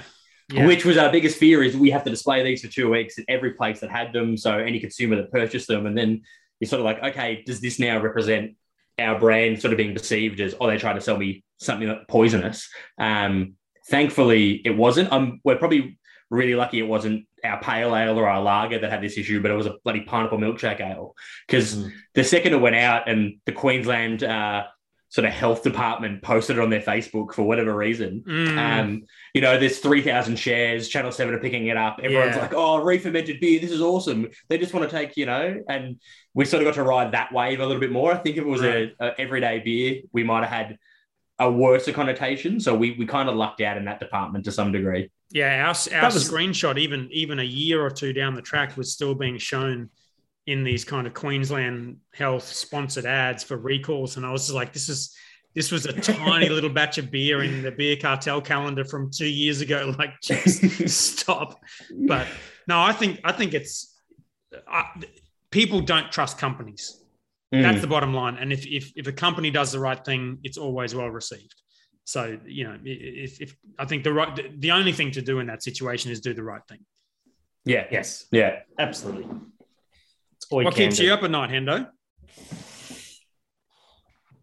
Counting your AIBA trophies in the back there. We're looking forward to the next one. Yeah, it doesn't it doesn't take long. Hey, there's this one. That's it. That's all I've got. Oh, there's others, but I don't have it. In, they're not in my possession because they belong to other breweries and that sort of thing. That, Well, you were um, heavily involved in a couple of ours, so you can. Yeah, look, you know, but they're they're yours. You know, um, I- I'm I'm I'm just grateful to be, um, you know, part part of the effort. You know, um, and so what keeps me up at night? Well, at the moment, um, it is uh, renovations. I've, I've recently bought an apartment and. And um, and I've decided, stupidly decided that I'm going to renovate it myself. And, and um, Wow. if you had told me at the start of the year, hey, Hendo, you're going to be renovating the apartment this year, I would have laughed at you at the start of the year. But anyway, here I am. Got this apartment and um, renovating it. And I'm learning heaps. YouTube, it's amazing. And I've, I've the, the bloody electrician ran a new circuit because I always wanted a double oven in my kitchen. So I'm redoing the kitchen. It's amazing. And so he had to run this circuit, but he had to put punch holes in this big square holes in the ceiling. And I've actually patched these up, and you can't tell where the holes are. It's, it's phenomenal. Did you learn Um, anything but- about asbestos before you patched those holes up? oh, there's no asbestos. I had the building inspection done, so I know that there's no asbestos and that sort of thing. Um, but the thing that keeps me up at night is that the clock is ticking until the new kitchen goes in, and I've got a lot of work to do before that happens. So my weekends at the moment are not really weekends. I'm just in plastering and painting and fucking sanding. Oh, so much fucking sanding. Oh, nice. Amazing. Um, but didn't know that. the outcome's going to be pretty fun. good. I'm not in a hurry. You know, um, I'm enjoying the experience. You know, it's um, it's pretty good. Um, if my old man was around, he would have loved this. Actually, no, he would have done a really good job at gutting the place, and as we did, but he would have done a shit job at putting it back together. But he would have Yes. had fun. So That's the problem I have with renos too. You're like a Yeah. you're like a reasonably patient person. I think that helps with with renovating. You can't be Well, I haven't- like I- me. there's no i mean the, the time constraint um, that i have is you know where i'm living here is the least you know being up in in you know six months time and that sort of thing so i don't really care you know and and so as long as as long as it's done by then that's fine but i'm shit at picking you know you want to know what keeps you up at night picking colors man i've got no idea of that shit you know i just i had to get this young lady around to do all the kitchen you know the colors and all that sort of stuff. And i was like, yeah, stainless steel. I work with stainless steel. Don't, I don't want it everywhere because I don't want it to feel like work. and um, and um, um, so that's actually worked out really good. But then, yeah, the other thing that's keeping me up at night, like I'm going to paint the walls and they're going to be white. Do you know how many fucking colors of white there I are? do, I do know. You've Yeah. got the cream, the bone, the white, the off white, the ivory, and the beige. It's, unbelievable. I got these two little bloody sample pots from Bunnings, right? And I went, I'll just chuck a chuck them on the wall. And I looked at one was this vivid white and one was this natural white. And I thought, and I looked at them both. I went, I fucking hate both of them, you know. and so I'm like, now I went and bought some more sample pots. I'm trying to find the fucking white to go on the walls. This is stupid. I don't know about you, Ev, but I'm. This is why the podcast is called the Boss and the Brewer because I'm. I'm obviously the brewer. I've got the flannel here. Yeah. I'm not. I'm not wearing it because it's hot in That's here. his I'm office not, flannel, by not the way. brewing at the Don't- moment. That is the be- office flannel, but you get Don't the be point. fooled in for a second to think. No, no, you get, but you get the point. That, he Um, told me he was they, in the podcast of the day. He was dry hopping last week. I mean, Hundred percent. Dry Yeah, hopping on do- brew day. He dry did hops you do all the the time. standard um did, the standard uh, brewery owner thing where you let the brew happen and then you just get up with the mash paddle and take the photo for Instagram, drop it, and then walk away? I don't do Man the mash doesn't do paddle. I do the, the Salt Bae with the hops. Very nice. Good to go. But the, the point is, it's called the boss and the brewer because this boss man here, he doesn't have any problems. He's sitting in here with his trophies. His biggest problem is choosing a color for his new building. I mean, I'm choosing white, mate. The white. Fucking hard. wow. Must be good to be you, Hendo. Must must feel feel nice. He's got that there. trophy I'll money. Yeah. Oh yeah, yeah. Making it rain. Do we have any other questions? Um. Well, I, yeah. Well, I, I I should answer this question as well. Oh yeah, Um, shit. Yeah. What keeps you up at night?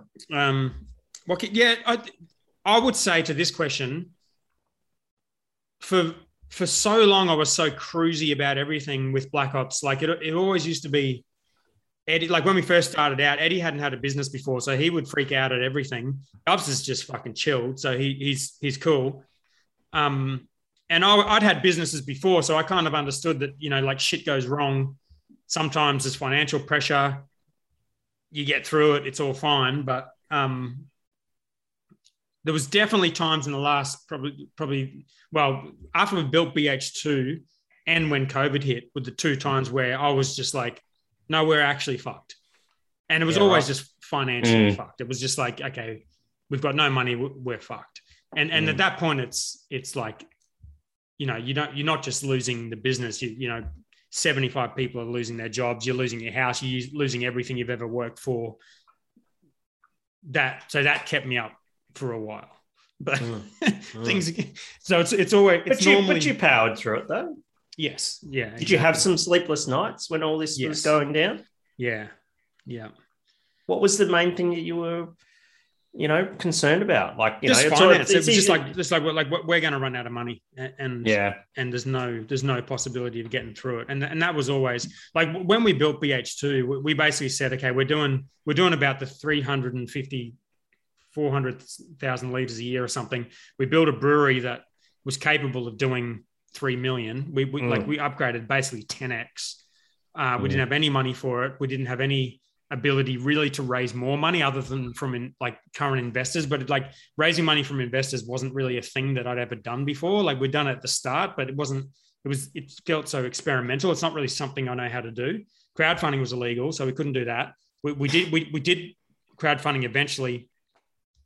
We got the money like the month the brewery opened, and then we got a loan from the bank the day the brewery opened for almost a million dollars.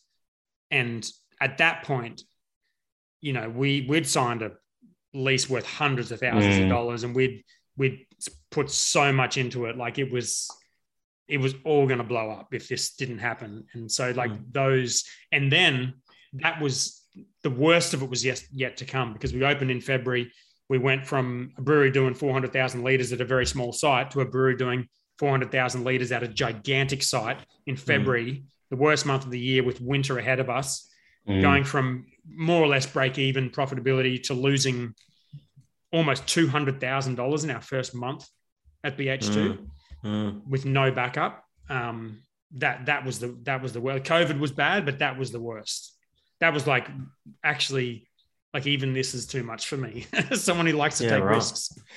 Yeah. You feel like Yeah. um after the, the last 18 months, it has put that perspective in. I, I- guess uh, from what I've seen and, and what we've been through, um, because you know a lot of our revenue is generated from our venue. Know, wholesale is a very new thing for the brewery. So, um, you know, at the heart of our sort of like our peak period, we have 75 employees on the books, and then you know we went through the bushfires, came out, sort of lost our our key. So two of our three sort of major weekends for the year, and we lost those the bushfires. Then rolled in the pandemic, and basically, Mm. you know, it's a tourist town. It has Mm. 2,000 people in it at the best of times as residents. Um, it just it, it disappeared. The venue closes. Um, you know, the fear hit us as well, and we've been lucky enough that you know our business has grown in the wholesale side of things really well, and, and we we timed things luckily. You know, I, a lot of times I think we hustled hard, but we did everything kind of fell fortunate for us in a lot of ways. Yeah. Um, but sort of being through that, and I guess now hopefully coming out the tail end of it um, from a Victorian perspective, sort of where we are now, I think our fear has changed in, you know, we've been through what seemingly feels like the worst of scenarios. Do you guys feel like you sort of come past, wow, this is the, like, if there's ever a breaking point, this should be it, and we got through that.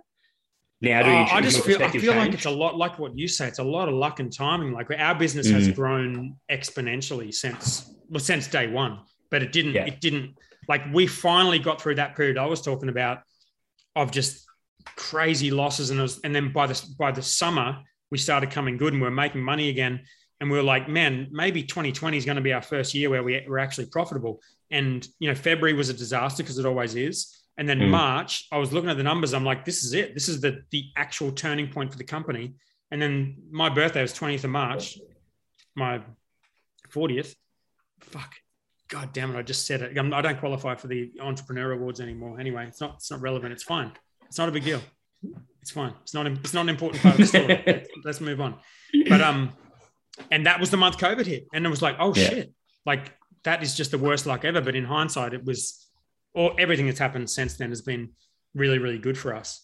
But um, I still have the just the fear that like like when Stone and Wood sold, I was like, because Stone and Wood were always kind of like the, the shining light. Every time I would see them at events, or like I would see Jamie, or have to or email him, or like I had him on my on the Black Hops podcast once, and it was kind of like it, it- there's this company out there that did all of this, Mm. you know, with not a lot of outside funding really, and stayed independent, stayed profitable, stayed as the leaders of the industry. So you, you sort of thought, okay, all the pain we're going through now financially to try and make this work, there's light at the end of the tunnel.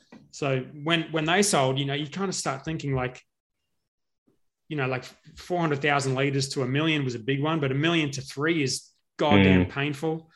And beyond that, I mean, when when does it when does it act like Stone and Wood were doing what 15 million liters and that they're still Yeah. in a position where they're selling you kind of think like when does it actually become easy like is, does it ever become easy Yeah, yeah. I was listening to the the chat with Maz last week, and um, I liked his sort of his perspective on um, the his opinion of people selling, and it, it like and and you guys are in this is that growth period. I remember hearing um, when Feral sold um, the Mm. kind of explanation that it was you know it was a family business that was growing exponentially. But what people don't see is, you know, when they get all up in arms about, oh, they sold and they were independent and this and that, other, is the giant amount of stress and debt and everything you're carrying, like you're saying, you're carrying 75 staff, whatever it might be. It's a huge burden to take on Mhm. every day. And if something Mm. goes wrong, and you know, when Feral sold, you know, and, and I can be, I might be wrong in this, but I remember sort of hearing that it was basically like, well, I've secured my family's financial security. I've taken this giant burden that doesn't allow, you know, me to sleep at night because I'm Mm. worrying about these people. And I've given it to a business that I can trust will, although changes will be made and it's inevitable in that scenario, are probably going to be a lot safer for my workers. Like, I guess from a financial perspective, Mm. that they're, you know, that's if something happens, this business can absorb it now. And I, It's hard I to argue with sort that. of see that. Yeah. And I think that's what gets lost on consumers a lot is when they sort of kick up about independence. Like we're all in independent beer, we're all craft breweries, but I do think there's an emotional weight and a um, a mental weight that comes from um, being in a position like yourself or the guys Stone and Wood or Feral or Pirate Life, whatever it might be, about sort of saying, well, I'm carrying a lot of debt, I'm carrying a lot of people on my back. Is Mm. this living? You know, and what is my final outcome here? So Yeah. yeah. Yeah, it's tough. I think. I think also though it is. It is like you know entrepreneurship. If you if you own a business like this, it's you, you shouldn't expect it to be easy. It's always going to be very, Mm. very difficult. And and um, there's kind of I think there's levels of pain that you're prepared to go through. And at that point, from well, when we were going through that, that was like getting pretty close to the top of the level of pain and risk I'm prepared to go to. But um, yeah, everyone's different. Like some people are just roll the dice, whatever. And but but the average person is not like the, the levels of you know risk, just the risk, like the the shit that can go wrong if you spend too much time Yeah. thinking about that. You know, it's there's just so many things that can go wrong as a as a director of a decent size manufacturing business that you know has every safety concern and financial concern and Yeah. everything else. It's yeah, it's a lot. Well, I told you Darren Hill knows how to ask a good question. Isn't he great? right, number two, uh, Ryu is is uh, my accountant, or one of them, because we, we have a few. Um, his question is: Do you have a prediction, which is kind of on topic? Uh, do you have a prediction for the next CUB slash Lion buyout? And I'll start this by saying that when Lion hadn't bought anything in a while before the Stone and Wood one, my prediction was that Lion were going to buy Bent Spoke Mm. and I was Yep. wrong. Or at least, I mean, as far as I know, that I was I was wrong, and that and Stone and Wood was a surprise to me. Balter wasn't that much of a surprise. Stone and Wood was a surprise. Mm. But over, over to you first, Hendo. What, what do you reckon? Next one. Um, well, you know, as I said in the last episode, I think they buy they buy market share, um, and and you know, as soon as you see that tall poppy, you know, rise up, one of the big boys is just going to go, "Thank you," and just snap it up and that sort of thing. Um, um, you know, uh, BentSpoke. I don't know, uh, Richard and his team. They're pretty. You know, uh, I, I don't want to speculate about you know sort of you know what their thoughts are as we've said before, everyone's got an exit strategy, but there are some growing multi-million liter a year breweries um, that um, that I would say that the majors would have an eye on. Mm. Um, um, there's, you know, there's, there's, I, I just can't, you know, just, no, no disrespect. It. I just can't see CUB buying another Southeast Queensland brewery. You know, they've got like Mm. No. three, three or four or something like that. You know, Yeah, I don't think CUB CFB going to buy, any, buy any craft breweries anytime soon. I yeah, think and then separate. Lion, you know, Lion, you know, buying something in Southeast Queensland. It's just, just it, it's if it's a regional thing, it just doesn't really make much sense to me. Mm. Not just Queensland Um, though. Well, What the whole of Australia? What? Well, exactly. I think there's a there's a there's probably a couple of breweries in, in New South Wales, a couple of breweries in Victoria that I think would be, um, you know, candidates for for a sale. But I don't think that my prediction is I don't think that that's going to happen for quite a while because it was a big. Who are the breweries? in Pretty- there? You're sitting on the fence, mate. Oh, look, you know, like it'd be if I was going to call out some breweries. I mean, the ones that are sort of really um, that are that are that are growing. Um, you know that that and, and this is just and I'm only say this to, to say that these are the breweries that are growing, not that the um, the people behind them want to sell and Right. not that Lion or Right. CUB want to buy. But you know, but but but based on the premise that you know, if there's a brewery that is growing and it it has a, a certain level of market share that one of the majors would go, yes, we'll have that. Thank you very much. Um, you know, they, they'd be they'd be breweries like BentSpoke would be be up there, but I just don't see Richard just you know selling Moondog. They're pretty big. They're doing a few million a year now. Um, um, uh, who else uh, would be a decent candidate? What about Um, young Henrys? Oh, look, young Henrys, they're they're they're quite a they they you know they're doing quite a bit of volume and that sort of thing. Um, Strong brand too. um, very strong Mm. brand. Um, great, great. Um, um, they've got great mar- uh, branding message and, Mm. and that sort of thing. You know, they they they know their um, uh, they know their um, their, their target audience and, and and speak to them very well, like Stone and Wood did, like Balter did. Yeah. Um, that's about it. What about. Brick Lane? Um, no, No. no, no, I don't. I don't see that. No, not really. Um, we, we should get Paul on the show. Paul Bowker on the show. He'd be really rad, actually. But um, Let's let's do it. Um, I don't know much about, about Brick Lane. I don't, I don't know where from um, there. well, it's it's it. You know, they're doing probably something ten or something million liters a year now, but it's all. Oh, I don't know. Mostly. they're doing that. I don't know if they from that Yeah. interview that I listened to. It did- that didn't sound like it, they were kind of talking about the capacity of the brew house and Yeah, yeah, no, they're they're totally up around that. right. It is a very big 10 brewery, isn't it? Gu- went It's down massive. there when we're looking yeah, at packaging. yeah. I He's like, spent a "Holy lot of shit, time there working with a few few clients and stuff like that as well. Um, yeah, it's a big it's a big big brewery. Mm. um, and they they're constantly hiring at the moment. Um, but um, um, but They got enough money um, to, to get through a few more years. Well, they've got a Mm. really interesting um, you know um, set of owners behind them. You know, you've got Eddie McGuire, you've got a few footy players and all that sort of Dan stuff. Carter and- and the like, don't you? that's right, yeah, and um, so I, I don't think you know they- they they look at it as an investment, obviously, um, but um, no, I just I don't really see that selling. I, I just I don't I just don't I think it's to be fair, I think it's pretty slim pickings out there at Mm. the moment. If I was a major looking to buy uh, a brand, you think about the you know what was the length of time between Stone and Wood selling and the brewery before it, which would have been who would Well, have that Balter been? was, Reaches? was not that far Oh. before. You mean for Lion or just generally? Uh, it- uh, uh, Lion or CUB. Well, Balter It wouldn't have that been long, two years. Balter, but but Green Beacon were, were quite a bit Mm. before, I think.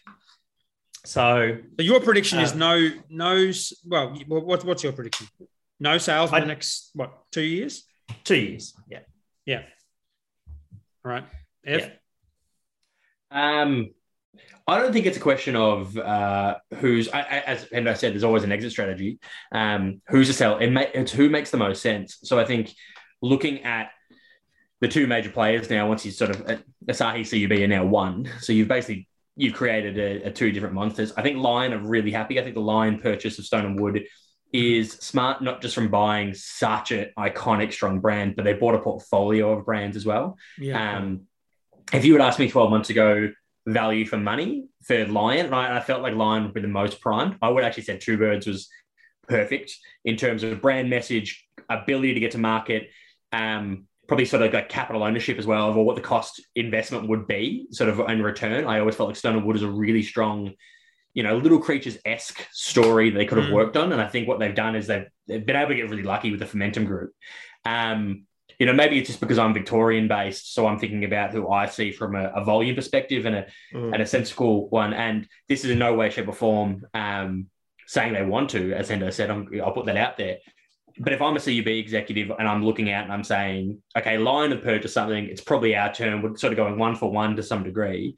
To me, Moondog makes the most sense in terms of distribution, strength of brand. I think Fizz is a massive part of that too. I Oh, think, yeah. um, you know, when you're again, like I think the Fermentum sale will probably change the perspective there because you've gone from buying breweries to buying, you know, collections of breweries. Mm. So CUB probably go, okay, well, instead of just buying one, if we can buy a few, and and Moondog in a sense has has both. It has Fizzer, which is you know arguably the strongest brand in seltzer for Victoria. I don't know its its sort of national strength, but you know they've been pretty innovative in terms of realizing some of the pitfalls, I guess, of the the keg system by coming up with this post mix system, and, Right, and they're obviously right, yeah. working. And I think it's very Moondog They esque sort fucking of know how to play that way. execute those guys, don't they?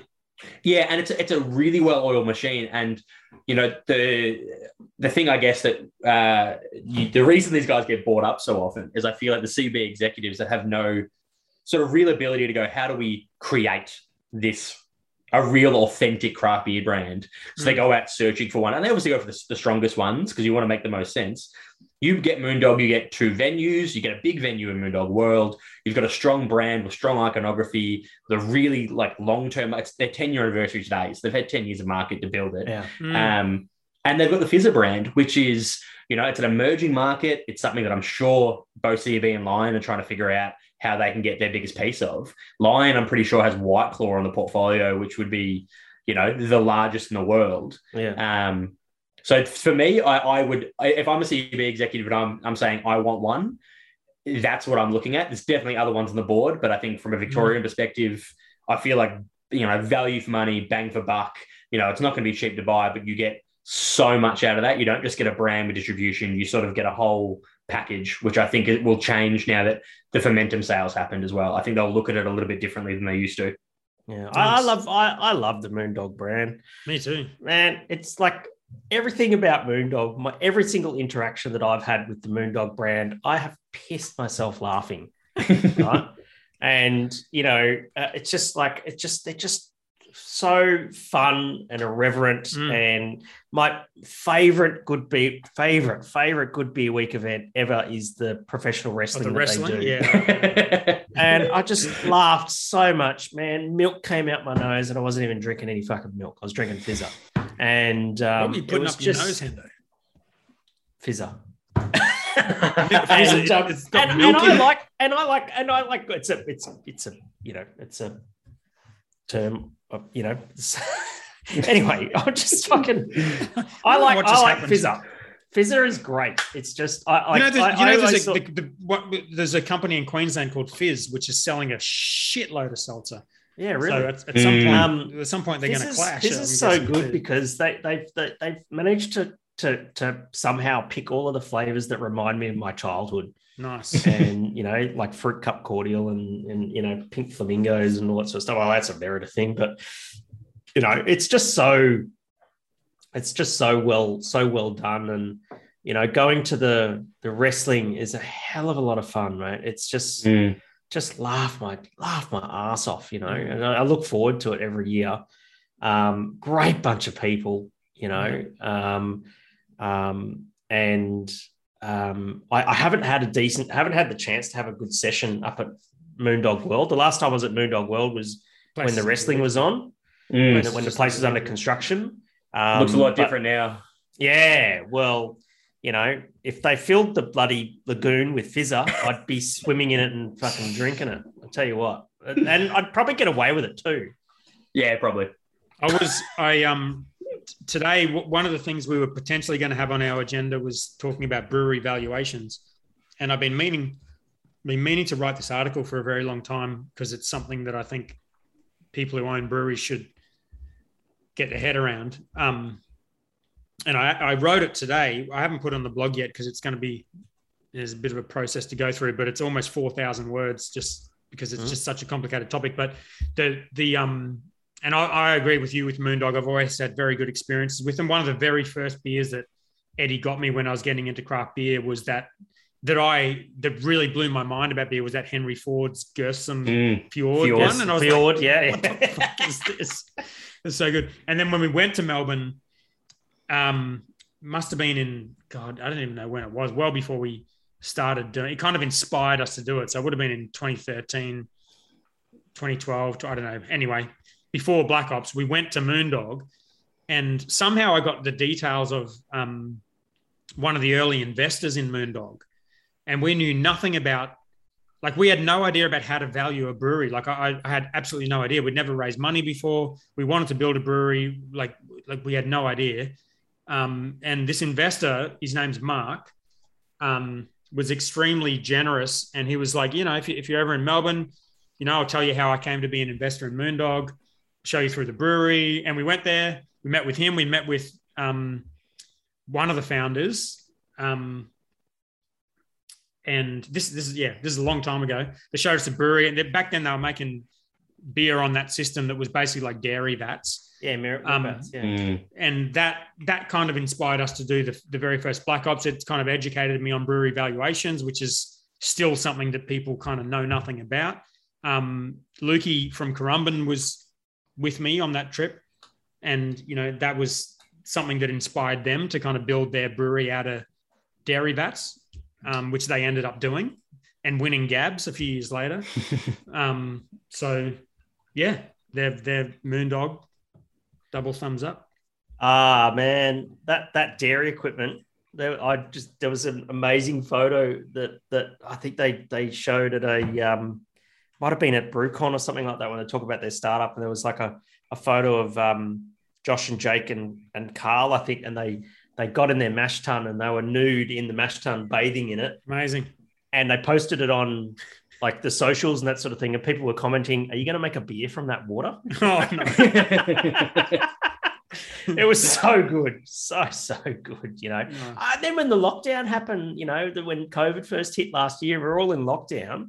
Mate, I survived on the Karl and Macca show, you know, when they're doing their Mm. live Oh streams yes, on and then Twitch. didn't he end, yeah. he end up hosting the um was the AIBAs or, or Yes, The yeah, Indies. there's the uh, Indies. the was. Indies? Yeah, And it was just that man, that was just hilarious, you know. That's that's why I love the Moondog brand because just it's just they've just given given me so many good, funny, good. yeah, just laughable experiences. And you know, I fucking love them. Love them. awesome. All right, well, okay. To answer, I'll answer the question as well, but your answers were bloody fantastic. I don't think I can do any better than those. Um, I'm with you, Hendo. I don't. I don't think. I don't think anyone's getting bought anytime soon. Mm. Um, I don't. I think CUB have said they're not going to buy anyone else, and why would they? They've got all the best ones already. And then Lion have just got such a strong lineup. They've. I think the Lion sale is going to be really interesting because that'll be the real test. It, you know, it's like Balter weren't never pitched themselves as an independent beer brand. They never tied themselves to that. They were always going to just get bored and then, you know, course. do well afterwards. Stone and Wood's going to be a really interesting one. You know, if Lion, if, if, if someone can build an independent you know, staunchly independent beer brand like that and then sell to one of the majors and the majors can make that into a massive brand for themselves, that's going to be a really big acid test. But that's going to take years before we know that. Yeah. Um, so yeah, I'm, I'm with you. I don't think anyone, I don't think anyone interesting is getting bought anytime soon. No. But I do like the Moondog thing. But I, I hope those guys just stay doing their thing and get some investors and keep keep it going. Yeah. Yeah, and I Yeah, think they totally. probably will. I Yeah. think it's just yeah, you're right. There's nothing. There's nothing on the horizon. Um, but it's yeah. I guess you just if you're a CUB executive or a Lion executive, you got to look at um what what juice is worth the squeeze um and who's the best. And to be honest with you, I, I think that's probably the gap in Victoria. But you know, there'll be someone else that'll pop up. And if, Yeah. someone takes Stone and Woods place, it'll be really interesting in the market. You know, who emerges, I guess, is that next industry leader in a lot of ways. Um, because I think that slate's pretty open at the moment. Yeah. Mm. Yeah, especially at that scale, like that. You know, they were Mm. just, they just. I mean, I don't know what. It's been a long time since I've been to a pub in Melbourne and drunk beer, but like in anywhere near where I live, Me like too, by the Soda way. would have just, yeah, yeah, yeah. Right. When this shit's over, Dan, we should go to Stone- Melbourne and Stone go to a pub and drink beer. Oh, we totally should, and we should, we should go to um, Moondog World as well. Yeah. Well, I owe the the uh, the guys from Stomping Ground. Last time I went to Melbourne, I got Guy and Steve in a room with my podcasting equipment to record a podcast with them, Mm. and it didn't fucking work. Fuck. Yeah, it was. That's shit. why you're paranoid about it, aren't you? Oh, 100 percent, hundred percent. Every time we end one of these episodes, I'm like, oh my god, if this recording doesn't work. But yeah, that that is why. And those guys were so good about it. So if we are in Melbourne again, we can do an in person show with them.